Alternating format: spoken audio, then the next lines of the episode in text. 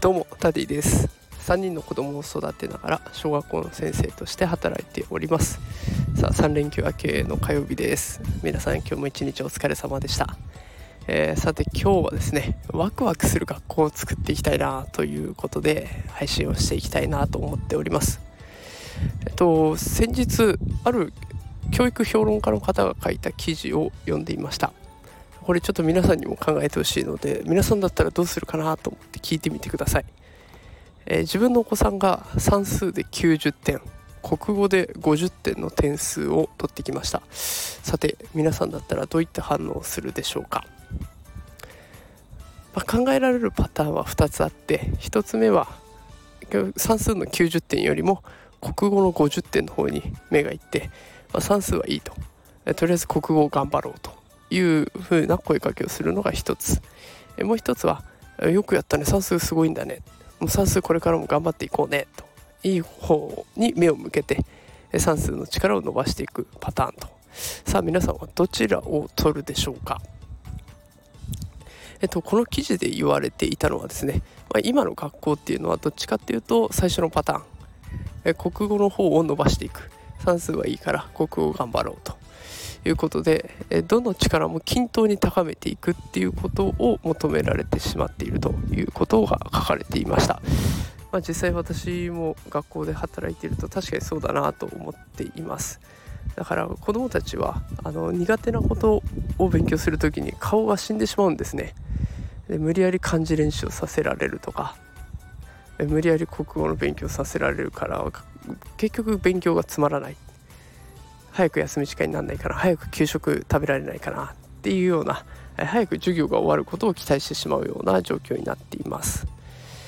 ただ一方でもし得意なことをしっかりと認めてもらってそれをしっかり伸ばす時間も確保されて伸ばさせてくれるような環境だったらどうなっていくでしょうか。その記事ではその良くなるっていうパターンについて土地を例にして考えていました。もしも栄養の高い土地で作物を取るっていう風になったら当然作物は育ちやすいのでたくさんの作物が取れやすくなっていきます。でまた同じ作物だけじゃなくて違う品種だったりとか違う種類の作物も栄養価が高いので取れやすくなってくる。ということは算数が伸びていくだけじゃなくて算数以外の力も少しずつ少しずつ育っていくと。いうような状態になっていきます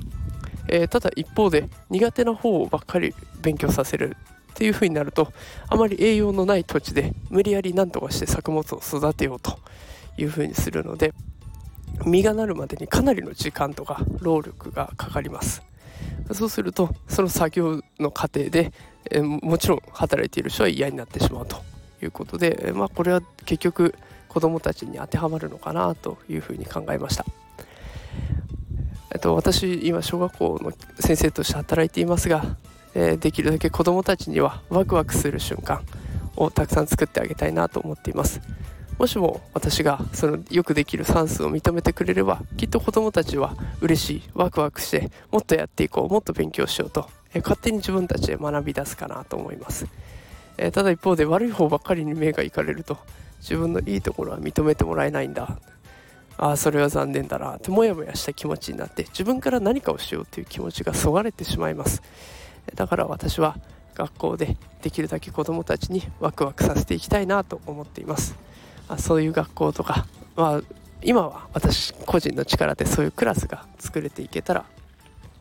一人でも多くの子どもたちが救えるのかなと思って頑張っていこうと思います。ゆくゆくは学校全体にワクワクするっていうことを広めていけたらなと考えて一生懸命やっていこうと思います、